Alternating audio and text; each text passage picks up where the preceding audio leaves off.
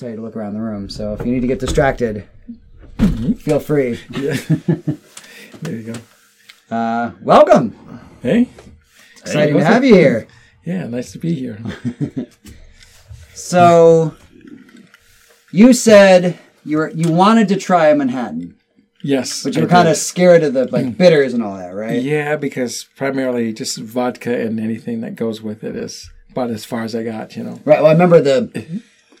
He was like, Mike, pick a drink for me. We were Yeah. at a, a work event a couple years ago, and I'm like, Yeah. uh, "You ever had a was it, Moscow Mule?" Yeah, exactly. And he's yeah. like, "No, it's that," and he was like, "This is amazing." Yeah, so, exactly. so I feel like there's this pressure to always produce. Uh, yes, something amazing. Yeah.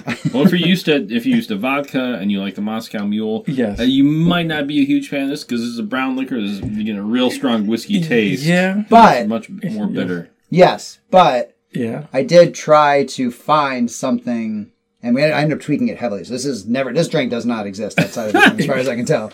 Uh, but I wanted to find what I called a beginner's Manhattan. Yep. So I had you pick between like a vodka drink and a whiskey right. drink. That's right. Just like it the has song. training wheels and everything on it. Um, it's really not. It's a pretty strong Yeah. drink. But uh, have you tried Yeah, it? this is really strong. It'll. Well, I put a lot of ice in Oh. it to water it down. Nice. Did you try it yet? I did. It was. It's actually all right. You know, you got to tell me what's uh, the the, It, it's the a lot. content of Yeah. all of this. There's It's, a lot it's going just on in here. pure booze. Yeah.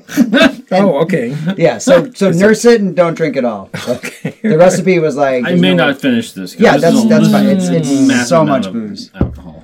Yeah, that's totally understandable. Um, Yeah. So this started with what's called the Little Italy. All right. So I'm all about Aperol right now. That's my new liqueur of choice because we had a bottle. Someone left a bottle of uh, Aperol in a moth in here. That is a moth, right? A stink bug. Yeah, it's stink Is it a bug. bat? Uh, it's, it's not I'm, a bat. I'm good at bats now, man. I I'm can- good at I can stink get a bugs, but bat I'm not of going to the get house. it. Uh, so someone left a bottle of Aperol at our Airbnb in Bermuda, and I'm like, "Oh, what's this? I've never had it before." And I'm like, "This is delicious." So I'm all like, "How could I fit this into drinks?" So I found a recipe that was like a Manhattan, but kind of lighter, Mhm. some more citrusy.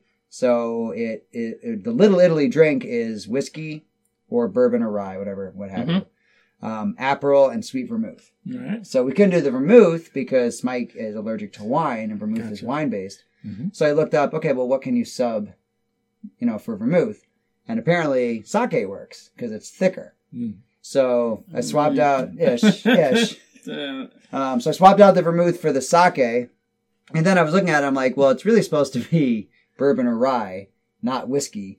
So then I, I did less whiskey and I did Averna, uh-huh. the uh, the stuff you got me, Yes. the uh, Averna Siciliano. Yes. So there's a shit ton of stuff going on in this drink. And you're making me drink it. and I'm making you drink some of Oh, it. okay. And I, and I All right. dubbed it. I've already dubbed it the East meets West. Okay. Well, there it is. Something. It's got a, a very complex flavor. I think it works though. I was It's the, the bitterness is almost too much for me. Really? It's almost too bitter for me. man. I'm I'm so I know. uh not. I'm immune to bitter now. I know. I'm sorry. We could we could. I we think could- as it as it Yeah, as it's it, as the ice melts, it's gonna it's gonna go. smooth out a little yeah. for Is it too better for you? No, it's all right. I mean, I don't know what I'm drinking, so it's just like it fits like 87 or 89 or 93. I can't tell what, what it is, but Unleaded premium, unleaded regular. I can't tell Yeah. the difference. Hi, we are buddies in space. You are. That's Michael Smith, and you are. And Michael Crossi, and joining us is Robert Peters. Should I put an A, A in the middle? You guys all have alphabets. Well, we do Yeah, like it would be R. Albert, which really doesn't R. Robert. work. So really Robert. A. Peters. Yeah, can you Yeah, say that's it with like more of an air about yourself? Okay, Robert A. Peters. Yeah, there you go. You got the handout and everything. Nice. Nice. Yeah, that's how They you. can't see that though. They, Oh, okay. this is not a. Oh, okay. Okay. I'm new to this. You guys got to work with me here. You do recording. I mean, you you you do. Yeah, you This is- know this is that's right. what you Yeah, in do, fact, right? that's what you got me into there, Michael. And in fact, I looking at this setup, it's kind of like uh, looks familiar. Looks I- like the one you told me to buy. I wrote a style guide and it had like a link to this in it. Like Yes. buy this, use Yeah. this, it'll sound better and I than other did, stuff. and I still don't sound like you. You're much smoother than me. It's a told lot of work. It is. I do a lot of takes of all my. Tra- I mean, it's really hard to say something like as boring as like you know, to add a new user, click add new user, and then add the name of the new user. like it's really hard to sound even remotely interesting when you're doing that over and over again. Yeah. So So so Robert, you are for for one more day, Yes. you are uh, Mike's coworker. yes, that's right. And We're like we're best friends, and you. then that's right. He's turning his like, Smoke bomb Well, gone. well, he's giving me that slow turn look and that longing look, and then he's walking off. to Actually, what's going to happen is you're going to be I'm going to Yeah. I'm gonna light something on fire and then slowly walk away from the explosion. Oh, is that Nice. it? Oh, all right. Now, it That's when this airs. I will have been gone for a week, Okay. and nothing will have exploded. So don't sue me, former employer. Exactly. yeah, I'm getting out of the tech industry. I'm done. Yeah. Crumpling up that shit and throwing it in the wind. Nice. Good on you, man. It's like you got out. I got out. You escaped. I- Be- before they got bought by someone else again. Yeah. One more time. yeah, you know, I used to have a whole collection of shirts, you know, like for uh, ShoreTel back in the day. I was like Uh-huh. Batman, I had like 30 of those things. And now, a new company, I only got three of them. So I actually have to wash now. Before, I could just like throw them on the. On the Oh, when you go to travel for yeah, I training, to yeah, travel you got back all to back, the gear. I just, yeah, it didn't matter. I got a lot of ShoreTel bags that I refuse to give up. Yeah. And when we got bought, I'm like, and I was traveling for work last month. I'm like, I'm Yeah. bringing my ShoreTel. They're nice Yes, bags. They're exactly. like O- OGIO, Yeah. Or whatever. And Exactly, they are nice. the nice High Sierra. I'm like, these are fancy bags. I don't care what the, what company's on them. I'm taking them. exactly. But the the fly through bags are, are useless now. Hmm. The laptop bags, you know, that you Oh, open those guys? Yeah. because now that as of like two weeks ago, they're making you take tablets out. Mm, okay. So, So what's the point? So you don't have like the uh, the super secret uh, TSA pre-check uh, global entry thing where. No, not you you. I walk don't through- travel that It's- much. Oh, okay, okay. Oh, you got one of those fancy uh, yeah, I've got passes. the got the global entry one. You know where they uh, they do the background check, the retina thing, and, and cavity searches and all, sort, all sorts of stuff. Yeah, that wasn't. He actually fun. pays them to do the Well, cavity yeah, search. well, if, they do, if you do it right, it's worth the money. but uh,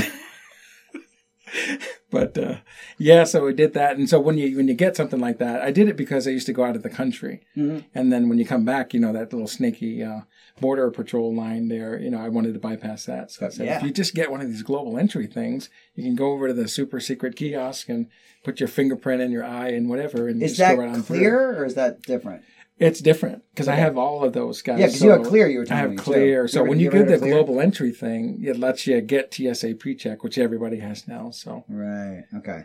yeah, Yeah, because there's another thing clear that you'll see people hawking in the airport. It's another Yes. one of those bypass the line things. it actually came before the pre-check. So back in the day when I was Mm. traveling ten years ago, I used to get that to bypass stuff, but you had to pay for it. It was like a third-party thing, and then it went under, and they and so it disappeared all of a sudden, and then it just Well, came. they back. made their money. They, Yeah, they got my money. but it's know? back. and I don't Thank know you. how. Bye-bye. Like, Yeah. They're irrelevant now. Yeah. There's TSA pre-check. So Yeah, see, when I go to a lot of cities, um, the pre-check line's really long now. Well, relatively, it's not as bad as the, the regular non-pre-check. the plebeian line. Yeah, you know, I'm I'm that guy. You know, I can't stand there for more than ten seconds. So what's this? The company? I, I was just uh, talking to somebody about this coming up in like a year or two or whenever. You're not going to be able to use a regular driver's license Oh, for yeah, ID. yeah. You know, the, Yeah, enhanced, yeah. the enhanced driver's license. Yeah, yeah, because you know I'm in Michigan, right? So we can drive to Can- uh, Canada over there, right? Mhm. And so when you drive across the border, um, you now going to have to take your passport unless you get one of those enhanced driver's licenses. So, But you'll ha- you're Sure. going to have to have one to get on a, f- a flight. oh, even on the flights. yeah, You any can't use flight, passport? not international, just regular. Could you Oh, use a passport flights. instead? I think you can use a passport instead. Okay. But but uh, Yeah. the idea that a regular driver's license, which Isn't is like the standard American ID, Yeah. isn't going to be enough Uh-oh. to get uh, on a plane. Uh, It, Yeah, that's going to This kind of is suck. So, what is the uh, the crazy. occasional family traveler in the summertime? What are they going to do? Uh, get a passport or not get out of the country, not get out of the state apparently, or out of the Yeah, airport. That's right. They're going to have to skateboard to Florida or something. Something. some, some uncomfortable, uh, angry scenes in, in airports in the Mhm. near future. Yeah, especially the first time. So, Robert, you're an interesting guy. Oh yeah, Yeah. Yeah. don't, okay, I don't know if anyone's ever told you this. that's right. you're an interesting. Well, I got beat out for that most interesting man in the world. You know, I was third place. You know, but, but, um, people don't know that, so Who was? Se- I know it was first, but who was second? I don't know. Oh. It's just we were all interviewed separately, and it, Wait, it's all a secret. well, the first you one obviously got the ad campaign. Yeah, but, uh, exactly, who's but- number two, we went nowhere. I don't know. Huh? We should have got number two. Well, I guess we'll have to settle for number three. hmm Number three most interesting man in the world. Yeah, I couldn't do the pose. You know, I couldn't. couldn't do it. Yeah, well, that's that's a criteria. Is it? Um, Maybe not such a big fan of beer. I don't know. Oh, that's yeah, exactly. That's actually true. That's actually true. When I go places, I'm not like a huge beer drinker, but see, opposite the wine, so we can kind of tag team that. You know. He doesn't like uh, beer either. Oh, you don't like beer either? Yeah, I'm no, not. I, I just so I don't know why. It just uh, didn't acquire the taste. But uh, in California, you know, all I had was crap wine, and then we said, let's go to the wine country, and we went on some of those tours. I'm like, oh, That's, this is this is what they're talking about. Right. I uh, that's like that's Yeah. like uh, uh, drinking beer in college versus after college. Be Yeah, exactly. like, oh, beer can taste good. Exactly. Oh, I, I thought it all tasted like piss. Yeah, exactly. So there, there are things this. that are better than Genny Light. Really? I told you that we did the the champagne of beers, Mich Ultra or Mick, is it Michelob? Whatever the champagne of beers was for New Year's Eve, and it was like horrendous. I was like, Okay. "Give me cheap champagne. This is awful. I can't drink any more of this shit." Cheap champagne is awful too, though. I think the hangover from cheap champagne is Ugh. worse. Anyway, so uh, so flat, cut back about half an hour ago, and Yes. my wife is just picking your brain about playing piano. Yeah. like I could hear. I was reading to my son. I could hear her nonstop, like Mhm. asking you to quit talking to you. about it. Yeah, that's right. Yeah, well, it's one of those things where I wanted to be a movie score guy, you know. so, Uh, what? so really? yeah, That's yeah. cool. I told So you he was it's- it's a- interesting. Yeah. So basically, I didn't tell Smike anything about you. Yeah, yeah. So you know, I like to play piano, and you know, I played piano. Jazz okay, okay. You you that stuff, so- saying I like to play piano is like LeBron James being like, yeah, I like to shoot hoops. Yeah, you know, I shoot a couple. So when you- when he plays basketball, this, Smike. if you Are didn't know. you are you do you are you like doing Im- improvisation on the Yeah, piano? yeah. Nice. So, so I used to perform a little bit, you know, when I was back in the college days and stuff like that. But Mhm. out of high school, it was like, do I go to music school or do you go to engineering school so I could pay for the keyboards? So that's what that's I a decided. good no. to- That's legit. That's a good call. So I did that, but you know, when you go to college or something that and you're doing something else, you find all the technical people that have some kind of inclination. You Mm-hmm. find a lot of good musicians there.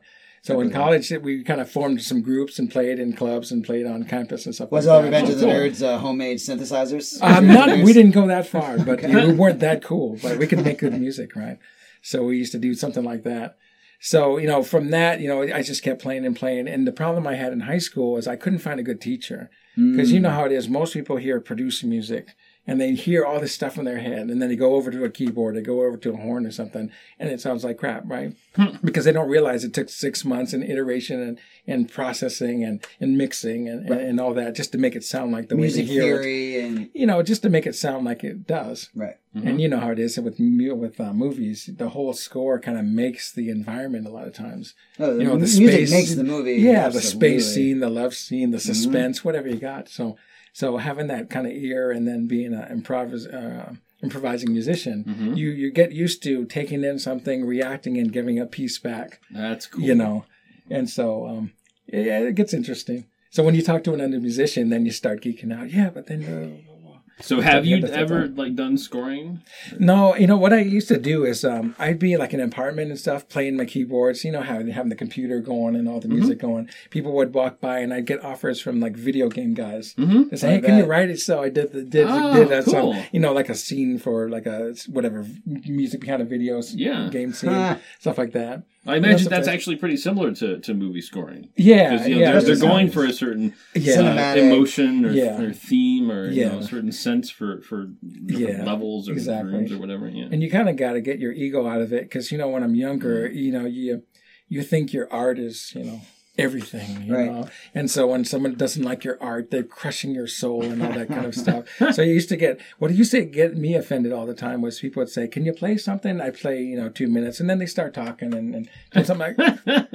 Did you did you want to hear this or not? You know, now I don't care. You know, but um, yeah, but it's it's fun. It's just one of those things. What we were talking about is, you know, we hear these things, and what do you like about the music? What what brings out the emotion, or what do you like to hear? Stuff like that. So yeah, composers, geeky music stuff. Yeah. Yeah, but it's fun. Well, you remember we were over in Orlando, so we were at what was it? What kind of conference was that? So it was some kind of partner conference. some kind of you know It wasn't sales, so it was like a conference, like you know, for our partners. Yeah. kind of you know, patting their backs and being like, "Good job." Exactly. So We- we just like a bunch of us sales guys and making themselves happy. And we're like, okay, I had enough of that. Me being an introvert, I said, you know, let me find the farthest corner. And I walked down. It was in these grand resort boardrooms, right? At So the at the Gaylord in, in yeah, have you ever been there? Yeah, Gaylord in Florida. I've never been there. well, I've been to the one in, well, I think the probably the original one in Nashville. Okay. Yeah, we've talked They used to live it. in yeah. Nashville, and that was Oh, gotcha. beautiful. Yeah, so they're just like amazing, over the top, everything. You know, I think The they're old Spanish pretty similar. similar in the middle for some reason, Yeah. and it's all glassed in atrium. Yeah. and, like, and like like water going Yep. through some of them. They had out live alligators that they Yeah. fed Yeah. in front it's of just like amazing. And I th- that one of them had a there's like a, a bar area that's just rotating yeah, Oh, it- on a didn't see that. turntable. nice. Yeah. There was a ship. There was a sailboat that was anchored in a fake bay that you could eat on. There's a Yeah. full boat in the glassed in atrium. Exactly. It was preposterous. yeah. But yeah, so there was. So they brought Three Doors Down in, which you know, like it's a concert from a band that people have heard of. hmm Are do you have? Are you, do you need to Batman? No, Batman? I'm cool. Okay. Yeah. Uh, keep keep an eye on it. yeah. Well, hey, if bats call, you got to go. I understand I. That's because right. you're Batman. The bat signal. Um, so we there was this live concert that we just left and then went and sat under or laid under Robert's piano as he was playing. Uh, yeah. We just drank yeah. and hung out. Our team. And it was that was way more fun we thought than going to the concert.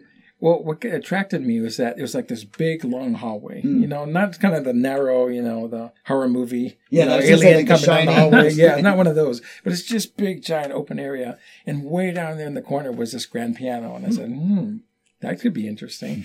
so I walked down there, and it was actually open. I was like, this is going to be really interesting. So me and another guy, remember Rick Davies? Yep. Yeah, so me and Rick, he's another keyboardist, and said, said, hmm, we could probably get some good acoustics here. So we started playing around with it, and I had one of those little, um, what do you call it, those little Sony speakers, right? No, a little Bose speaker, little squarey dude, Mm-hmm. right? And so that plays really good bass. So I got my iPad out, got that, got the music going, and I had a little, little concert going. But it sounded amazing because the ceilings are so high, Uh-huh. right? Just like And 30 top foot ceilings, and it just echoed. You felt like you were in a concert hall. Yeah. And, and this piano obviously had not been played much, so it was perfectly in tune. It sounded fantastic. So we spent two hours there, and then all of a sudden, you know, it's like those movies where the birds start showing up and all the animals start sitting down, and these guys started. All the showing up. trainers just flocked. We heard, I don't we know what happened. I was just playing for myself, and I looked up, and there's all these people sitting here. I don't know what uh-huh. happened. But then he's like, "Yeah, I, I wrote this song about my daughter, and this is like what I Oh, hear yeah. when I think of my daughter." And what I hear, I think Oh, of my, and he oh, had like all all, the- these like scores for his children. Yeah, like, this the is themes. amazing. All the themes, yeah, Yeah. yeah, yeah. well, you know, you have that like in I don't know Star Wars. You have the theme for every Yeah. every character Yeah. and stuff like that. So you have that a lot. Yeah, but you have them for your children. Yeah, that's true. Again, interesting guy. So, I, I, one of the nice things, um, for me, about because the guy I went to college and I, I got to a point where I, I could make a, I could try to make a career out of theater, Nice. or I could just get a job in IT and make money. Right, right, right. and I went for that. Yes. Um, but I still have, you know, I still do theater sometimes, Mhm. and it's still, it's still like a very joyful thing for me. Oh, absolutely. And I, I, maybe I'm just telling myself this to make me feel better. yeah, yeah. Um, but I think, man, if I tried to make a career out of this, Yeah. I, it would have just been like work, and Mhm. it probably wouldn't have been so so much Yeah. fun later. that was exactly what my decision point was. Right There there. It's because I said, well, see, I was down in LA area. And so that doesn't mean much except for when you think of like New York. Mhm. It's like, yes, I'm a talented guy. Yes, I can play piano. Yes, and this. But so are the other 50 people That standing and four around fifty next to me. get you a venti mocha exactly. cappuccino at And some people are actually even more trained so they can do, like, you know how it is. You have things you're really good at, Mhm. and then you don't have the range or the breadth that someone that's really trained has. And so I remember this was like, I keep telling my, my son about this one, is I went to some audition and I was standing there and I was in a room of three people, and then this one guy that decides says, "Hey, stick with this guy." He's pointing at me. Stick with this guy. He looks like he knows what he's doing. And I went in there and I failed miserably. right? It's because one of those things that when you're a musician and you're not trained, you have a key or you have a song that you just shred on. You just sound like you're the man. but if you just alter that and say, "Well, just take that down a half step," you're like, then you're trash, right? so it was one of those things where I wasn't trained. Like now I can do it, but before I couldn't. So they, they purposely did that because they know when they're trying to form the sit statewide jazz band, uh, they said, well, you know, everybody knows how to play in B flat and F and all that, so everybody's going to shred in that. So they said, let's play a blues in E. So if you're a guitarist, that's no problem. But if you're a keyboard player, you're like, oh, I never play in E. What the heck's going on here? So I sounded like trash. And I just didn't even make the cut. They had uh, two rounds, and, you know, like you know, what is it, like Star Searcher or whatever. Pick your favorite show where they come American back and Idol round. or Amer- yeah, one of those. And so I didn't even make the second round, and I was like oh, devastated. It's like you know, I guess I'll never make it. I suck. You know, what I Twenty mean? no's to one yes, man. Yeah, you get crushed, you know. And but the thing is, from there, I was like, man, I need to have a teacher, and I couldn't find one. You know, and so it wasn't until I got to college where I found some people and found a teacher and talked to like-minded people, and mm. they started unlocking the techniques that was required to play what I could actually hear already. Mm-hmm. So that's the frustrating part. Is like, man, I I hear it, but it's not coming out of my hands. So it's like the You know? actualization thing, like, like to get from from Yeah. head to fingers. That Yeah. whole process is all the shit. yeah, gets in your way. Yeah, and like they say now, they say it's the craft that you have to put in the work, but then you kind of shed that, and then you start becoming a, an artist where you can make music. Mm-hmm. Well, know, th- where that's can- the rule with you know. improv is you need to you need to know like improv comedy is you need Mm-hmm. to understand and know the ro- rules inside and out, and then you can discard them Yeah, and be, absolutely. like kind of work become You that more need both of those things. You, Yeah. you need to, to learn the craft, but you also need to have the talent. yeah. Well, So you need to know the craft enough to have technique enough so that you can stop relying on just what you've been taught. Like Yeah. past that. You know? yeah. Well, you know, to me, like say people in there, their different artistries. Like to me, that looks effortless. You know, improv Mm-hmm. Right. comedy and Right. stuff like that. And I'm a huge fan of stand up and all that. Not only for the effect that it, you know it's it's it's it's great entertainment, but just the artistry. You be able to go up there and put a set together that's so tight Mm-hmm. and so effective, and you see the effect it has on the crowd. It's the same thing when a, when a band's out there and they get to their high points, their low points, and you just bring the crowd along with you in the Mm-hmm. journey. It's like, man, that was good. it's work though. It's Yeah. work. It's, oh, it's exhausting. right. Well, like when you guys are coming into um, a scene or something like that, you know, you know what the structure is, but you don't know what's going to happen. Right. Yeah, yeah. What? How do you? How do you introduce that? Because I know when we do music, like say jazz tune or something like that, you've got the tune, you've got the form of the tune, you've got the style, the way you guys want to play it, and then when you go on stage, you said, "All right, we know this is generally what we're going to do. We'll start out playing the structure so people know it's this tune, and then after that, it's just the form rotating around and around. But mm-hmm. now, whatever happens, happens." You know, whatever the mood is, the, the horn player goes over here, mm-hmm. and the, if you're not the guy in front, you're not the guy speaking, soloing, or leading, or doing whatever. You're supporting. So you're listening to them. You're kind of filling in the holes. You're putting a bed down so that they can create, right? And you try not to get in their way. That just mm-hmm. sounds. So So when I mean, you it sounds get- a lot like improv comedy. Yeah, because I know we talked about that, Yeah. right? So like when you guys, I know you guys work together. You know, when you're thinking about a scene, is that similar? we, we've had this conversation. So, Mike, I'll let you. Yeah, respond. yeah. and I've always I've always Yeah. been kind of interested in in, in improvised jazz for the, the same reasons that Uh-huh. it's like I always I, I don't really know much about it, but I always suspect it's like okay, this this must be like a lot of practice and and rules and there's so much stuff going on in the background, Yeah. but then when you get out, it's just Yeah. uh it's just playing. But isn't Yeah, there it's- something mhm. group mindish, right? Didn't we talk Yeah. about this? You guys have to get mhm. in the same headspace for it to Yeah, work. because because you, believe it or not, you actually are playing a tune, Right. right? And so what what what loses a lot of people, I think, one of the fundamental things is they don't know what the tune is. You know, mm-hmm. like if it's a, you know a Beatles tune or something like that, people know the tune. So if uh, a jazz group does a Beatle tune, everybody knows the form. Right. So if the guy goes, you know, you know, normal, then he goes nuts and he comes back to normal, they can go with it because they mm-hmm. know what the form is. But if you play some jazz tune from the 50s that all the jazz cats know, but not that anybody else knows, when the people go nuts and all that, they're like, Are we done? Are we over? is this guy hurting himself on the horn? Is that why it sounds like this? What is going on right now? But the people that know the form said, Hey, that guy did something really hard. Right. He said something very eloquently in three words instead of five, a haiku or something. He was like, How did he do that? You know, how did he pull that off and go here and come back and stick the landing? You know, that's, that's the kind cool of though. I mean, it's I, you I can understand at the same Yeah. time how yeah. it's not it may not be that accessible Oh, yeah. but for the people who get it it Yeah. must be just like fucking amazing Yeah, yeah, exactly. It's I think that the- divide is greater for jazz than it is for improv comedy. well yeah Is it? yeah Yeah, yeah, like, yeah, yeah, like to yeah. a pretty large extent, the people because I do not get jazz, and Yeah, I have tried, yeah. and I'm like, this is this is not for me. Right, right, and But- that, that's a fair statement too. I mean, some some purists on all sides get offended by stuff like that, but it's like, well, some people drive BMWs, sometimes Mercedes, and some people say that's pretentious. Let's drive a nice, practical Honda, and that's perfectly fine too. You know? I drive a Volkswagen. I don't drive any of those. oh, there you go. See, Uh, So- well, to go back to your to You know. what your initial question, um, and again, I have the benefit of having talked to you, with you about Right. this, but I sort of look at it as I think there are fundamental similarities Yeah. to improv in general. Mhm. I think for improv to work, there has to be certain things in place. Mm-hmm. There has to be the group mind element. Like you can't just improvise with people you never played with before. Yeah, right, right. I imagine it'd be very difficult. You Well, have to you be a true can. virtuoso to make Isn't it that work really well. okay, we're talking about uh, comedy improv. Jazz. Talking about jazz. Okay. Mm-hmm. Can you can you just get together with a group of people you've never played with before and knock it out of the park? Um, Uh, well, that's we. It's possible, but I don't know about the knock it out of the park part.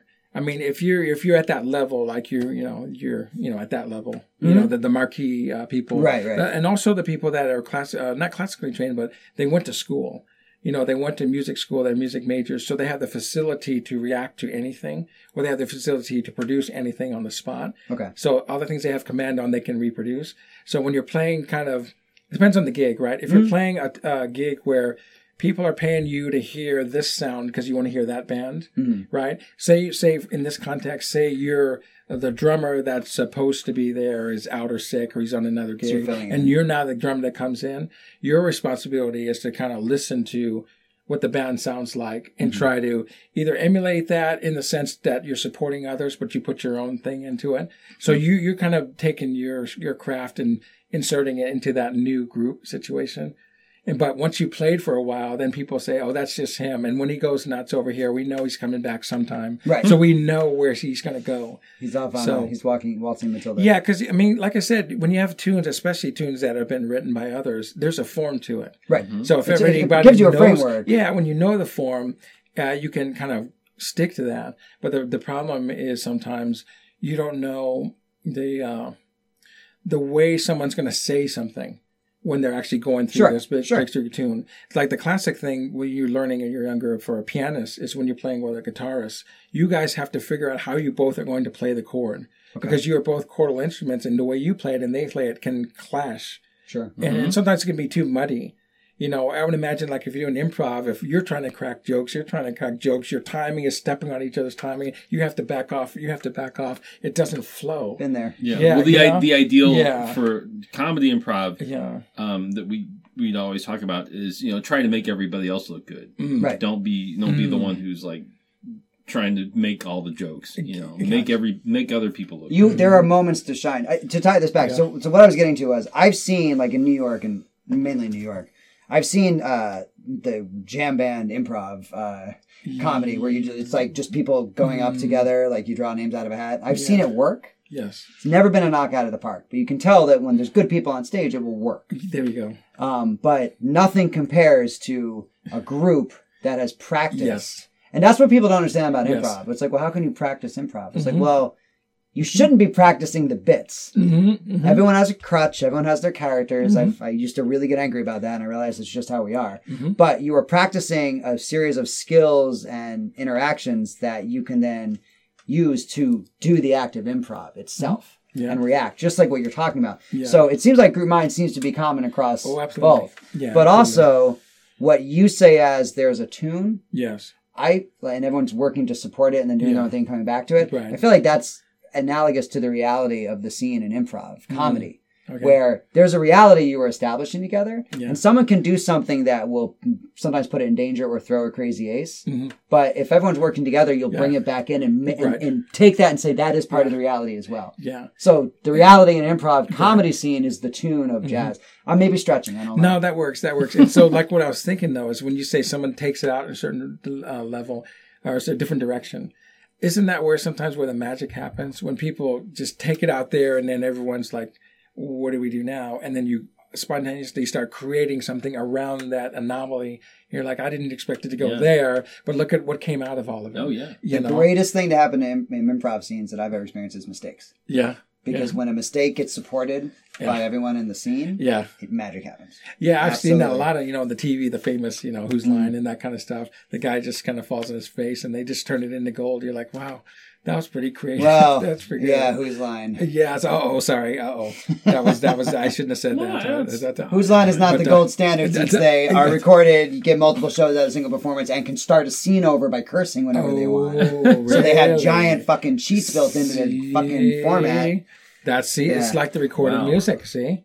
It's like everyone thought you just did it on the first take, but they, uh, Yeah, yeah. It's, it's, uh, Yeah, said music. no, it, do- it doesn't look like that. Oh, see, see. I just got educated. See, Yeah, no. I And, did and, not uh, if you go to a taping, apparently of Who's Lines Anyway, Yeah, if yeah. they if they have a good start to something and it sort of goes bad, yeah, if one of them just curses yes, because it's network, 'cause TV they, oh. they say, okay, we'll take it back and start it over. Then they get you reenact it and then do it differently and better. Ah, So it's a massive fucking cheat. So anytime, so if you want to piss off like a real improviser, Ah, especially a long form improviser, and you're That's like, right. oh, you're like who's on? And you're like, mm, Oh yeah, see, oh, see that. Uh, so you're gonna have to edit out the smack that you gave me. See, that was put your hand, put your hand under your chin. He's, he's like this. Oh, ouch! Oh. All right, That's Do why I you do a have- stage How many teeth do I have left? Uh, too many. okay, okay. Well, at least it was even. Now they're both. Right. Well, I'm an equal opportunity hitter. You're, you're not not bad. Are you? Uh, are you okay? You're dressed warm. I should have warned you. The room. No, I'm doing okay actually. Thank you though. we can always open yeah. a door. Well, you got a T-shirt on under there. So. Yeah, yeah. So far, so good. I'm trying to get you to take your clothes off. Oh, is it that what it is? Wow. Don't forget Boy, your blood. That's that kind of line. Uh, so yeah. Oh, an old, old married guy. I'm not used to those pickup lines. Mike. I, I don't react like We're all old married guys. We don't. We yeah, don't. that's right. That's that's it, man. I don't know. Good stuff. So you have you have grown kids. I do. Well, kind of grown. You know, like uh, one's uh, in Michigan, yeah, first year sophomore, and one's a sophomore in uh, in high school. So older-ish. Yeah. Not grown. I still have to pay for everything, and Okay, they still yeah. come home and, and, and eat. And I don't think money. that that ends anymore. Doesn't that just keep going now Oh, forever? no, yeah, With- I with, guess like the the state of things. Ah, with the college debt, you know. yeah, and, and after don't did they move back in after that? So you pay their Oh, college, you oh, pay their college on, debt, man. and you pay you I continue was to pay for trying the to move and, and disappear on the graduation. I said, "Here you go, kid. You're gonna quit Here's a twenty. Good luck with that." parenting the way I'm quitting my job. Just be like, I'm Yeah. done. Well, they have to offer me a better gig. Oh, you know, right, right, See, okay. that's what it is. Once I get that. You know, these other kids are offering me way more money. Exactly. Yeah, exactly. You know, They- yeah, that's right. They have their own funds. You know, they come trust fund. Mike, I need to talk for a second. Mike, I, I, I love you. And being your father has been just the greatest time of my life. But you're not a sound investment in my future in the parenting I've sphere. been working on my portfolio though. You know What you haven't done, Smike, is you haven't divested. And I don't feel as though you are using my parental talents to really the best that they could be used. That was a good talk, Dad. Good talk. Thanks. Yeah. You can stay. How do you come back from that? You don't. You go put an ad out for looking for a, a, a dad. That could go. That could go wrong. Wasn't it? Is it Japan? The old? Oh yeah, that could go very wrong. That's Don't do it on. Craigslist. Wasn't it in Japan? The old, the old man, old lonely guy put himself up for adoption and got adopted. Oh yeah. I think it was What? in Japan because of course Oh, yeah? Japan. Yeah. I never heard of exactly. that. Exactly. It was just recently. He was like, "I'm old. I'm lonely. I really just want like people to talk to," and so he put himself up for adoption, and some like family adopted him. Really? Yeah, You can do that in Japan? Cool. Smike, it's Yeah. Japan. You can buy things that let you carry around fake vending machine I don't know, maybe, disguises maybe I so should that try you can that. hide from Maybe I robbers. should That's- that's you know, the get retirement. adopted by a Japanese family. That'd be cool. Well, I don't know, but you're. I mean, you're not. You're not Japanese. I, but isn't that a, like a bonus? You I know, don't know. more Depends on what they're looking for. right? Yeah. Your novelty. over Make sure you get all your shots and. Uh, Well, you could probably do even better because you like I can play the piano and Yeah, that's I right. can compete with that. You know, chopstick and all twelve keys, man. I'm, I'm, I'm an accomplished musician. Smike, uh, Smike, Smike is Batman. yeah, Oh. I can catch bats. Oh, what? Oh, well, you can play the piano. There's no. There's no. no Ah, I'd like to adopt you. Yeah. See. I have a great opportunity for you. Yeah, but I mean, you were giving us all the techniques. So I mean, the, the bat, the bat whispering techniques, and I didn't know how it worked. I didn't. I was mesmerized. I You guys ever went see that video of the? It's a, one of those Australian bird eating spiders. Mm-mm. Um, so it's like spider. It's like the leg is like almost two feet, like like span. I got. Okay. and they jump onto birds. So Okay. they're like the scariest spider known to mankind. Ooh, 'cause yikes. they, they're like massive and they will they're like head head crabs. Right. Right. And so it's a, it's a video. It's pretty famous. It's been around for years of like a like a college guy like in Australia, and there's one on the wall, uh-huh. and he like is trying to get it out of the house. And Uh-huh. like his friends, his girlfriend, or someone's around, and he has like like a mesh helmet on. Oh, nice. And he has like a giant like garbage can. Nice. And it leaps at him, Yeah. and it leaps right into the garbage can. But he like everyone screams like little girls, and you're just like ah, because it's just a blur. It's like it's a giant like hand on the wall, and then it's like flying at him. oh god. But yeah, he's got the face Austra- coverage. like everything can kill you in Australia. I was disappointed. Nothing tried to kill me in Australia. Yeah. No. Okay. Well, where did you go? I was in Was it- Melbourne, yeah. So it's very, it's like Yeah. it's a four thousand square kilometer city. It's like a Yeah. massive city. Something Yeah. tried to kill Nero. Like the ironing That's board tried to kill him. The ironing board tried to kill him. That's right. Gotcha. Oh, I didn't hear that. So yes, so something tried to kill him in, in Australia, just not me. Everything's dangerous Yeah. there, even the ironing board. Yeah. That's true. Well, see, I've, I've been to Sydney quite a few times, and uh, I didn't feel too threatened. I don't know. I don't know. Maybe, I wanna maybe go it to was just Sydney. behind me, and I didn't see it. So It that's pro- follows. There's I don't know. I, I thought I heard something, but every time I turn around, nothing's there. So. Well, you just need to have sex with someone, and then the it follows demon goes after them. Oh, see. I gotta say this this drink is getting Oh, a let's little better. let's I try. also, it. I gotta Let's say, I think it. you're getting a little drunker. Okay, that's probably true. Okay, But let me catch up to you guys then. Yeah. No, take your time. Oh, Yeah, definitely don't rush. you have to this teach thing. tomorrow. Yeah, you uh, wanna. As as the as the ice melts, it's smoothing out, Mm-hmm. and also I'm getting more drunk. Yeah, I know you well enough to recognize it in your voice, but uh, do you think it was too much Averna? Did that make it too bitter? I wouldn't. I'm not complaining now. honestly. Fair enough. And you're still Now, like, I'm drinking a lot of liquor. Don't, Like, you, it's don't change a thing. I love you, and Nice. I love this drink. Just the way you are. see? We need music for this moment. That's right. You're like, I'll get a piano. Um, you know, so in addition to the piano stuff, like, so you you've mentioned obviously several times the engineering background. Yeah. So you've done a varied. I mean, you're you've been in telephony for a while, but it's Yeah. really not telephony. It's really like network systems. yeah, network kind of stuff. because phones I mean, aren't really phones anymore. Well, basically, what I decided was, you know, like I said, out of high school, going to engineering, did that whole thing. And the reason I got into it, because back in the 80s, synthesizers had knobs. Mm-hmm. And the knob said filter, amplifier, and all that. So I said that got you into a little bit of the, those concepts. Sure. And then when I, my friend was a drummer, and in the room like this, they built a little, you know, the, the glass screen Uh-huh. and the, the booth and all that. I was like, this is cool, right? We could record in here and all that. So I said, who knows how to build that? So an engineer. Didn't turn out it's a sound engineer. I didn't know that. So, Ah. but I said, hey, I want to be an engineer. I like trains. I'm going to be a Exactly. a yeah. exactly. It's like when I went home, people said, "Hey, you're an engineer. Can you fix my stove?" And the answer is, "Hell no. I don't know anything about stoves." right. But anyway, so so that's what got me into down that path. You know, the engineering because of music actually. Right. And actually helped me in my upper division classes because when they're talking about filters and envelopes and all that, I knew the effect it has on sound. You know, like you know, in the old '70s music, the clavinet, the wow, wow, Uh-huh, wow, wow, you know that you, to be able to recreate that, you had to tweak knobs. So you had to get used to the effect of uh, those kind of geeky kind of concepts. So that was kept me. In so you had game. analogous knowledge. That's that- what got me there, right? But then when I got out of school and did internships at like Hughes Aircraft Company and all that, we did some cool things. One thing was really cool in uh, um, in LA. We were basically uh, I was just a peon intern. And we were up in this room. They said, "Hey, you want to go see the flybys?" And I said, "What's a flyby? What are you talking about?" right? And so what it was is you go up to this high thing. It's right next to the LA airport, mm-hmm. and they'd have the F-14s flying by off the coast. And then what these guys were doing is taking the telemetry back, and you see an actual moving cockpit and the little stuff going and all the lights going and stuff Huh. like that. So as you get to see what the pilot is seeing, the fighter pilot is seeing, Whoa. the heads up display and all that kind of stuff.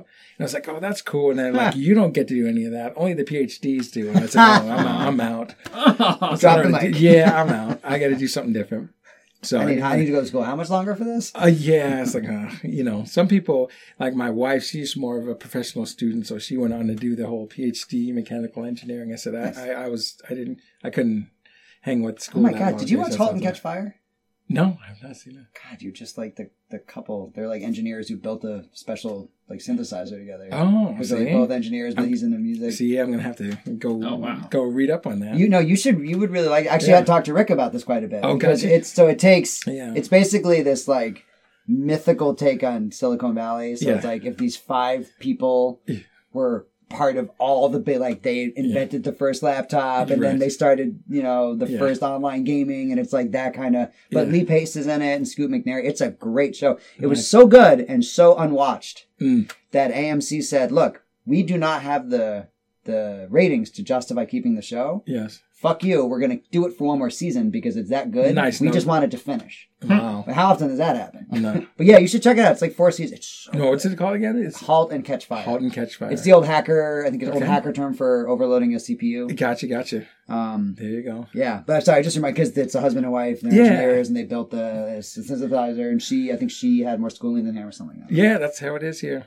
So where I landed after that is I went into actually worked for the phone company, that actually leads me to uh, uh, an interesting story about that. And when you say phone company, you uh, mean like PSTN, like publicly switched telephone? Yeah, Okay. yeah, Pac Bell out there. So the one thing I found out is that you can almost have any job you want if you work at a phone company. You can be a lawyer, you can be uh, you can be an accountant, you can be an engineer, you could be whatever. I right? mean, it's kind of worked out I for just- me, so yeah, I guess. yeah so so i did the networking engineering thing that's it just basically Mm. tying systems together you know the internet is taken for granted now but back in the day you had you know private circuits and you had to have something you had to have plumbing that tied things together let's put it that way Like you're talking T1s or yeah pre- stuff like that right So wait, the, the Yeah. phone company just like, can somebody do this? And you're like, sure.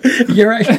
no, you know, actually, it's kind of like uh, amazing to me. It's like it was like the military. They had these things called BSPs, Bell System Practices, and they're books that tell you how to do everything. You know, from like you know changing your your oil to you know wiping yourself, you know, to, to, to, to, you know changing a, a hard drive or something. They had procedures for everything. Damn. And so basically, what they did is take people that were largely unskilled, put them into this process, and let the worker bees, you know. Yeah, create, create, the book. Great stuff. Yeah, you had people that were trained beyond, you know, just the basics and stuff. But, you know, you had a process for everything. Like the military. You just had, you know, you went in, they trained you in a certain way, here's your job and you know, your faction or something like You that. just did know. that over and over again. Yeah, so I went into that area and just started getting into, uh, you know, tying things together. Huh. You know, computers, and I actually, I actually got bored with it. That's why I actually left. You know, but I got into some of these. Uh, This internet thing will never the- catch on. Yeah, it'll never catch on. You know, but we were doing all that kind of stuff. So And then where'd you go So- from there? from there, I actually I was in the sales group for a while, and I said, you know what, I'm tired of selling pipes. You know, so what if this thing can go, you know, you know, one thousand bits versus one two thousand bits? Who cares, right? And so, but the thing is, I said, I'd ask people, what are you doing with it? They say, no, we're doing video, we're Pixar, we're doing blah blah blah. I was like, oh, I want to do that stuff. well, you know, I want to do the cool stuff. I don't. I don't care. Yeah, I don't care about that. So you were doing so- sales? So I was basically into engineering, and then we had a technology. I don't know, you know, if anybody will remember ISDN. Remember that when that was new? You know, do anybody remember when that when you used to have lines that come into the house that were not cable and that were not DSL? What came before that? You know, like modems and all that stuff. Yeah, the old phone lines. Right. You're just talking Yeah. about phone lines, right? Yeah, so before that, there's basically newer technologies that came out. The sales guys didn't know how to sell them, so they said, "Can you get some engineers to go and be like So sales you were an S- engineer?" you're like a sales I was, engineer. I was yeah, a sales okay, engineer gotcha. Wow, that's like that's like a unicorn. Uh, An yeah. engineer who can talk Uh, to yeah, people you know and sell what? things. Like, that's that's what, what? happened here. And who at can play music, too. yeah. So so one of the things that happened, which is really cool, is that um, they were doing a project where they were trying to tie together a bunch of artists and the people that produce music and the people that consume music and the people that produce music, tie them together in a network.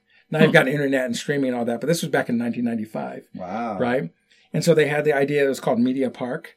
And it's just the idea to have a high speed network, put some lines into all these famous people's houses, and have them collaborate. People like Graham Nash, Herbie Hancock, and all that. And they were And down with this? Yeah, and so they basically what would happen was people would create content, they'd record it and ship tapes off to another place to edit it. They'd ship another tape off to there. They said, "Well, we have this high-speed network. Why don't we let people that produce music just send something over the network to the people that edit it, to send it over to someone else that adds other, you know, aspects of But it." that was that would be digitizing music when that wasn't yes. nearly that was the early days of that was CD the back early, then, that was the right? early days, right? Yeah, So- of doing wow. that. So, So, uh, a little tangent. yeah. Up until kind of recently, Herbie Hancock was like the go-to famous person who went to my college. Oh, nice, I know when I was, it was like Who nice supplanted time. him? The guy from um, I can't remember his name. The You guy can't be that famous. I know, but the the guy from uh, the Big Sick. Oh, Camille Kumail Nanjiani? Yes. Oh, that's cool. Yeah. So he's like now the, the new cool person. That we He went went to your liberal arts school? Yes, he Oh, did. see Wow. that? He's a funny dude. So anyway, yeah. did you see that? No, I didn't see That that. was a good film. Good I film. did not see that. It's a true. It's a true story of how you you know Kuna- Kumail. It's Kumail Nanjiani. You know who that is? no. He has a podcast, a video game podcast, or used Gotcha. to. But uh, he's he's The in. Pakistani. He's He's, Pakistan- from his, ba- his his family is Pakistani. He's the Gotcha. go-to He's a- Indian guy in Hollywood right now. Ah, okay, there we go. Very very funny dude. Gotcha, gotcha. Um, but he uh he met his wife. They started dating, and she fell into a coma oh. really early on, like really early on. And he was like, "What do I do?" And it's it's that's it's like a fictionalized, funnier version of that story. Oh. Uh, it was an Amazon movie. I think it won something. or it was up for an Oscar. So it, it got a lot of buzz. It's a really good flick. I mean, she ended up okay because Yeah. she helped write it. Nice. Right. Nice. I guess it was really weird for her to be writing, but because she didn't play herself, but he played himself, but she didn't play herself. She she had like one cameo in it. Nice. Uh, anyway, yeah, go, sorry, go on. So Herbie Hancock. Okay, so So digitizing. why are music- not Kirby Hancock's so- home? yeah, yeah, exactly. So basically, we we're in uh, um, Northern California, and they said, "Well, we have to, you know, put these circuits in all these people's homes." And then we're looking on the list, and they're saying, "Who wants to do Northern California, Southern California?" And I looked on the list, and Herbie Hancock's was on the list. So and I said, "No, you get me. Let me get this straight. I get to go over to Herbie Hancock's house." And go install circuit, and I get to talk to Herbie Hancock. So that's probably the only time nice old Robert elbowed people out of the room and punched them. Yes, I said no. I'm You're not a short guy. I feel like you, you could do some damage. No, body check, man. I didn't even know how to skate or hockey. I but I, I put it on him.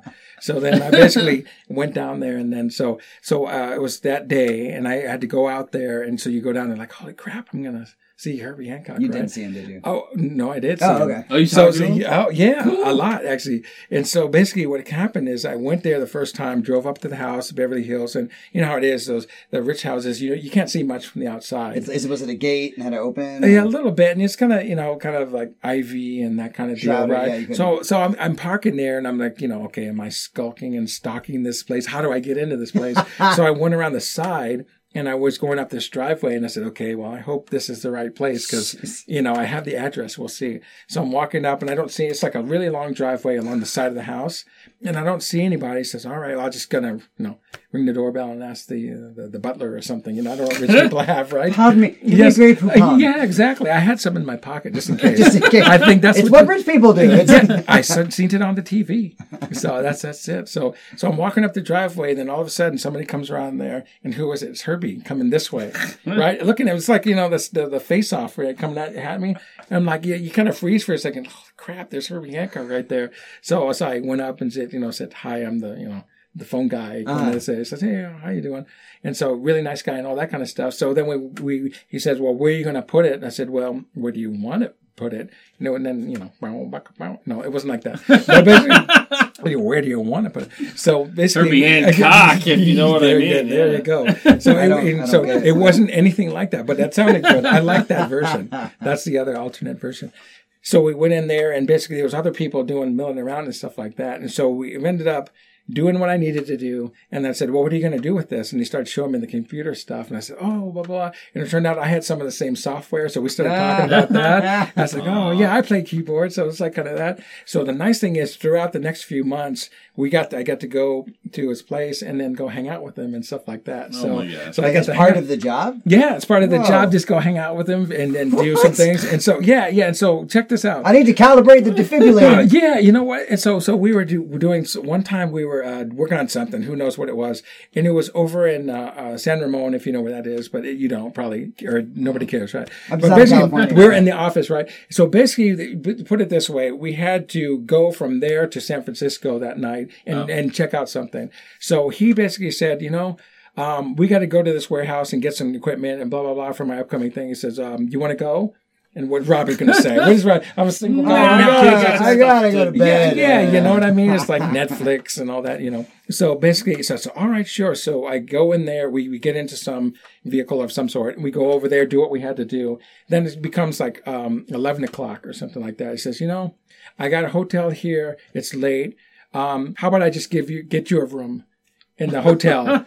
I'm like, again, I'm what just do a phone do you- guy. You know that, right? What do you say about that? Because at that point, we he knew I was a musician and stuff like that. You know, Right, I'm right. playing like that. You had- yeah, so you I had put, he put me up in a hotel. It's really nice. He put him in a hotel, and I called my girlfriend. I actually, I called her and said, you know, this uh, this hotel room is nicer than my apartment. It's got gold things in it. It's got all this stuff. It's fantastic.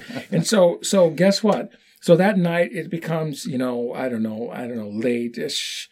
I don't know about eleven, but late-ish. She says, you know what? I need to get some food. How about I get some food? I'll order in. And how about you just come over and we'll just we'll sit there and hang out?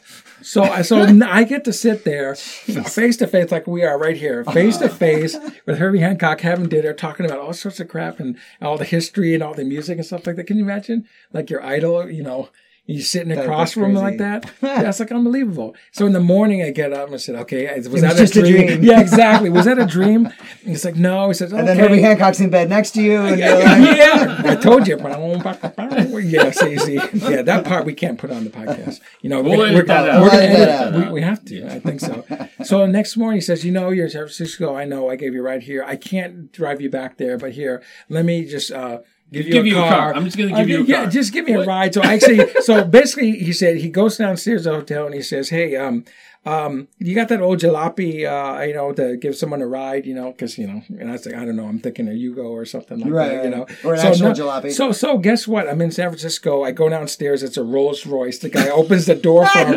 I walk out like some celebrity, and I sit in the back of a Rolls Royce. I'm the phone yeah, guy. yeah, exactly right. Nobody knew that. Of course, you can't tell them that, right? They don't know. No, that's You why you have the Grey Poupon on you. look You're at- Chicks fine. don't go for the phone guy. my I'm God. telling you, right? Oh, And what's so- the phone guy? Oh, he Uh, must be yeah, new. I haven't seen him on the exactly, man. scene. That's right. He had Grey Poupon. And so, guess where the, the Rolls Royce dropped me off at the BART awesome. station, at the train Aw. station, right? So I got on the car, went two blocks, and got off in the, the BART station, and went home. Nobody But knew still, what I was. but yeah, everyone at that bar yeah. station was very impressed. But you know, we went around the corner though. People just thought I was the man when I left that corner. you know, something like that.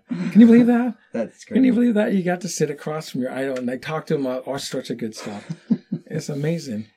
You know, this small world there. I tell you what. Where do you go from there? I don't know. Mike got any crazy stories like that? No. No. He, he went to my college. Uh, yeah, I see, there you It go. had to be about Herbie, Yeah, Herbie Hancock. That's all I got.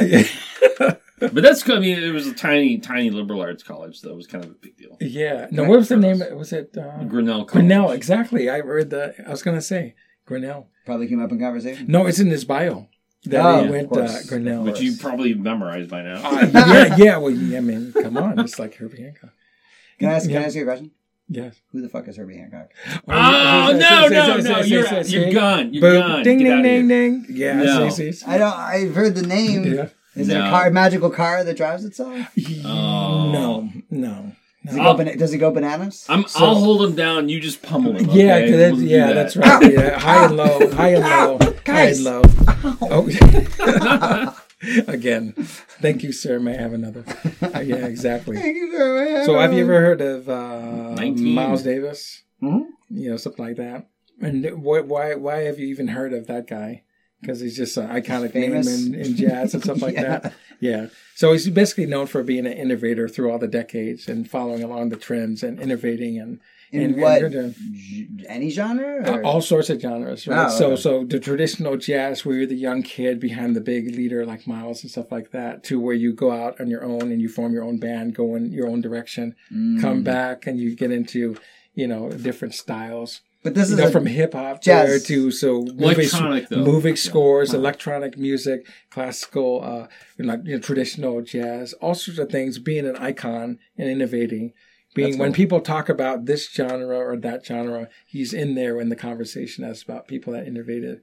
So when you keep going, you know, up until now, playing with all sorts of stars, and basically when those guys get older, what they do is they start bringing on younger artists to play with them. Mm, You know, like Santana did yeah, with that yeah. one album when you just had Yeah. all those other people playing. with him. Yeah, exactly. Okay. So, But yeah, Her- Herbie was really a, yeah. um, a tremendously influential pioneer into electronic kind of, I guess, electronic jazz. Mhm, Yeah. right? mhm, Huh. Yeah. Um, Yeah. Nineteen was his one of his big hits. Um, I can't. I, I have the song in my head. Rockit or- Da, da, da, Rockit, yeah, Rockit, Rockit, Na, yeah. na, na, Yeah. na, na. Oh, hey, you know, I have a story about one of those. So in 1995, right at the same time all this was going on, so there, there's a he had a um an album. I think what is it called? Call it 95 or something like that. Something with the word 95 in it. So he he basically uh, was having uh, producing that music. And so there's another time where we were in San Jose, and then he said, "You know, I'm having these guys over. We're trying to figure out how to make music show up on the video. Now, now you know how when you play music in a concert, the the, the video in the Visual- background moves with the, visualizers? music. Yeah, the visualizer and all that. So that was kind of the early days uh, where they were doing some of that stuff, Yeah. right? And uh, what was it? What's the computer company? SGI, I guess.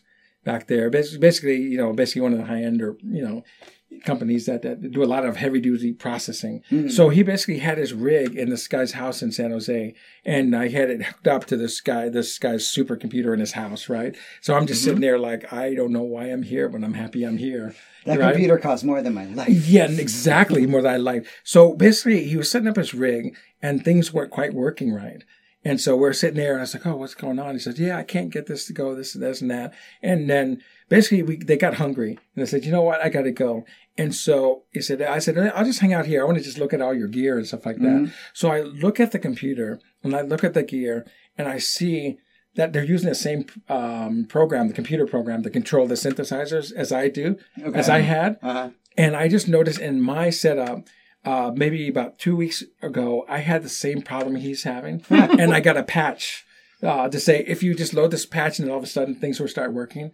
And so I'm sitting here going, I know how to fix this. I know how to fix this. You know, when you're sitting there like, I don't know if I should touch this. Right, but I know, right, I know right, how to right. fix this. I know how to fix. So they're all gone, right? They're out for lunch. Did you Hell yeah, I did. the? Yeah, I did. That's I, I got. I had the. I had the disc. It was fate. I had the, the software in my Seriously? bag. I did. So I'm like, Oh my okay. Do I put this disc in Herbie Hancock's rig, and and and 'cause I know how to fix this? How is everything about this story sound sexual? I- Seriously. yeah, that's oh, bow, bow. okay. Sorry. So so so I My so, I- so I loaded cocked. this software. I'm like, shit. I hope this works because Yeah. you know it's I'm me and he's him. Right. You know. So I, I loaded this stuff and it, it loads. It looks like it's successful. And and the whole thing was, you you know, those rigs where you everything's like a, like a, like an airplane cockpit, but if you mm-hmm. press the right button, all the lights come on. Right. So I was looking at them trying to, you know, nothing's working. So I load the software there. I'm like, well, that was the button he pressed. If I press it, if I'm successful, does it work? So I go over there and I'm like, oh shit, here we go, moment of the truth, right? And so I go over there and I press the button, and all of a sudden I hear the track from one of his albums. The whole thing's playing, and it starts playing, Yeah. and all that. I'm like, I'm And you're like- I'm a hero. And then he comes back, hey, Herbie, yeah, I fixed that for you. Yeah, exactly. Like- That's exactly like what no big happened. deal. I turned Yeah. it off, right? And Herbie comes over here, you know, so I say, hey, um, hey, Herbie, um, I wanted to show you something here. Come over here, check this out. And I go over there. Boom, I put it. And he goes, hey, Rob, high fives. I was like, hey, I just got high fives from Herbie. I can die now. Just slit my throat, bury the body. I'm done. All right? It's like, holy crap. It's like, man, it's like, my hero likes me. You're right. So did did like You you, know? stay in touch with him at all, or once the Uh, a little bit, you know, like like you guys were actually hanging out like a good amount. for that the length of that basically what it was is we were doing the project and we always had these kind of user group kind of meetings Mm-hmm. so over the period of a few months uh, when he'd come up to Northern California because he lived down in like in Beverly Hills so he'd come up to Northern California that's when all the shenanigans was happening. Okay. going to San Francisco San Jose and all that kind of stuff. So we had a lot of lot of events. And so yeah it kind of kept touch. And then when he would come into town um, he would, uh, you know, I'd say, hey, uh, talk to his people, you know, and uh, his handlers, his secretary, you know, and then said, hey, uh, he's going to be in, so can you get me a pass or something like that? So, so it's kind of cool because I walk in. It's funny because I walk in. We were there, I don't know what city it was, like Santa Rosa or somewhere up north, and um, they were in there doing the sound check, and so I just kind of walk in and I walked up to the stage. Hey, how you doing? And people looked at me like, who's this guy? Should we shoot him or should we tackle him? you know, you know, because I'm just some Joe, Some- you know, some- yeah, some guy. I'm because I'm the phone guy. The phone guy. I'm you the know phone what? guy. S- s- I'm sure you can you can find his contact information. Uh, uh, yeah. Send him a link to this. Uh, yeah, Yeah, yeah. he'll probably get it to you. hey, hey, Herbie. Uh, yeah, right. Hello, fellow Grinnell alum. Uh, yes. hey Glad to Herbie, you I listening. just found out who you were. You sound you sound really cool. Yeah, yeah, The, the young guy here. Uh, yes, yes, he is as nice as everyone says.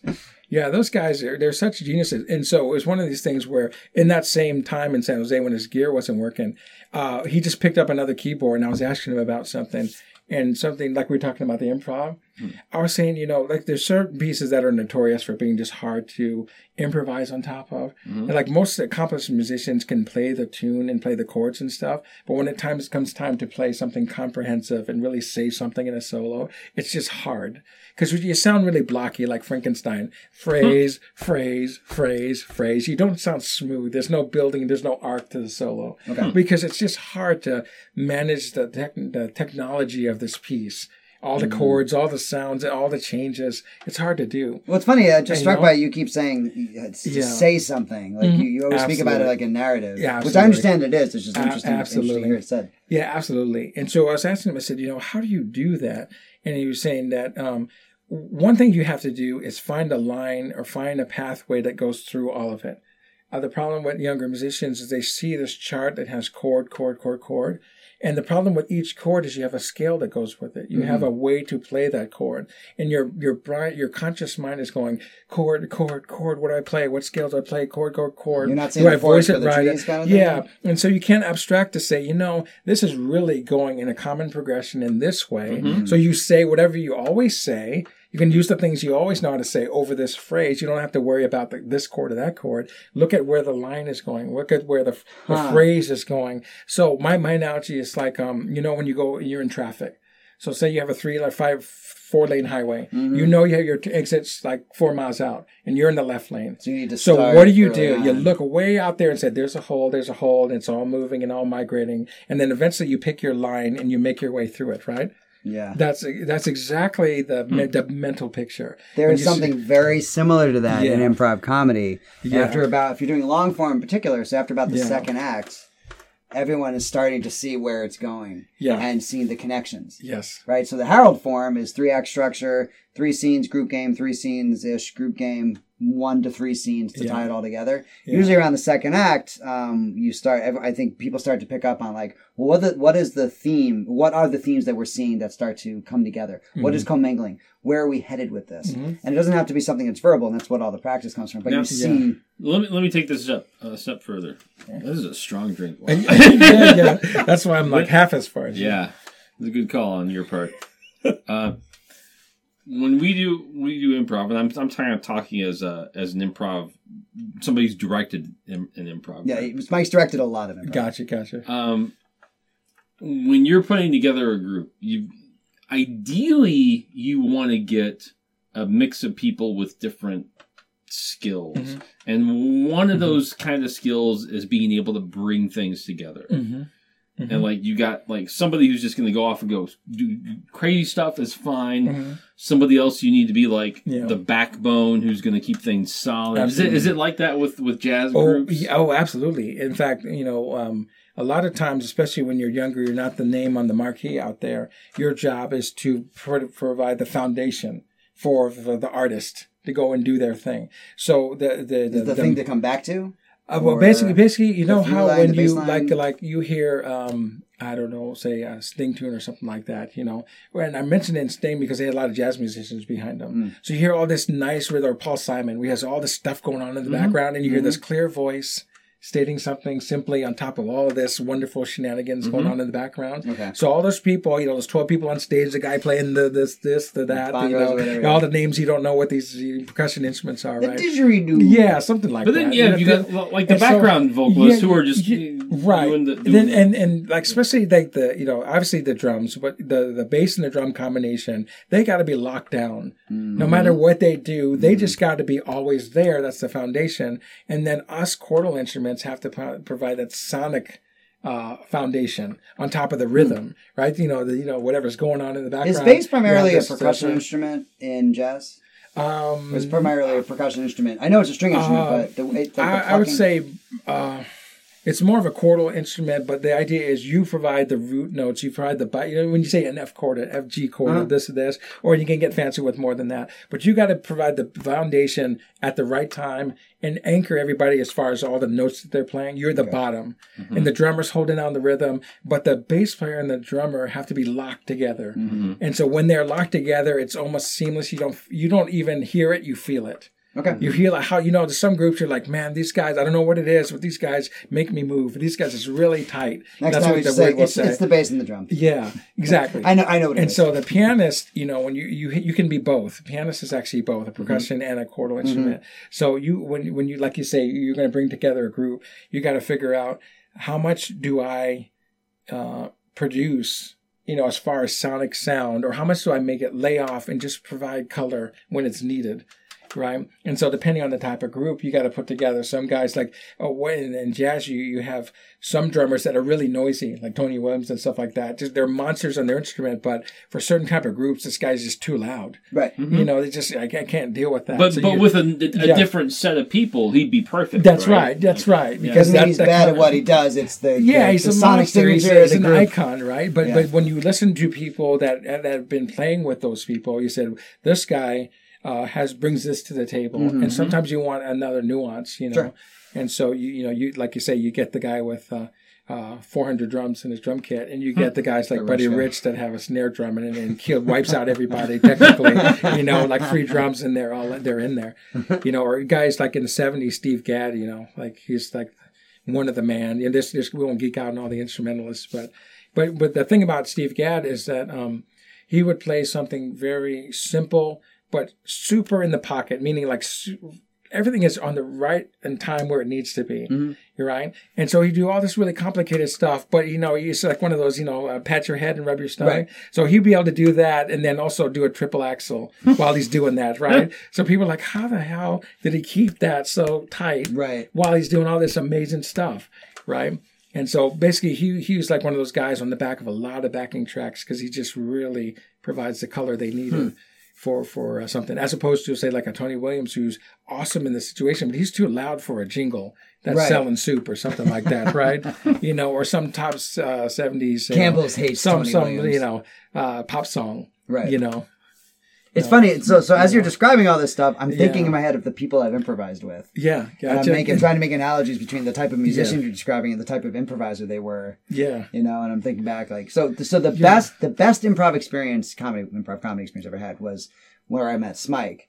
I came from a very one of the only quote unquote lucrative improv gigs I've ever had yes, at a very renowned uh, uh, equity house. okay, and I was miserable. Everything about it on paper was phenomenal, and I was miserable. I didn't think we were doing good improv.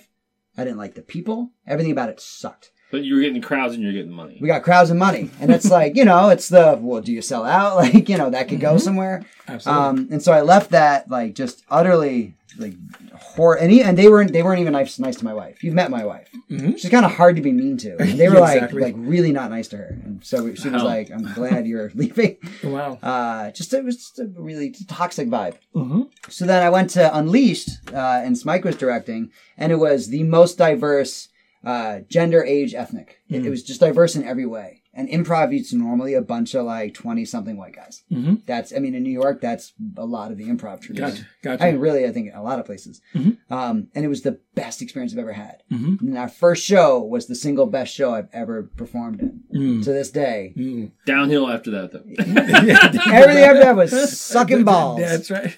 But because we were rehearsing three days a week for Uh, months on end, and it was so tight. Well, that was one of the things that I've I believed, and this has held true for my directing improv and and performing improv experiences. Mhm.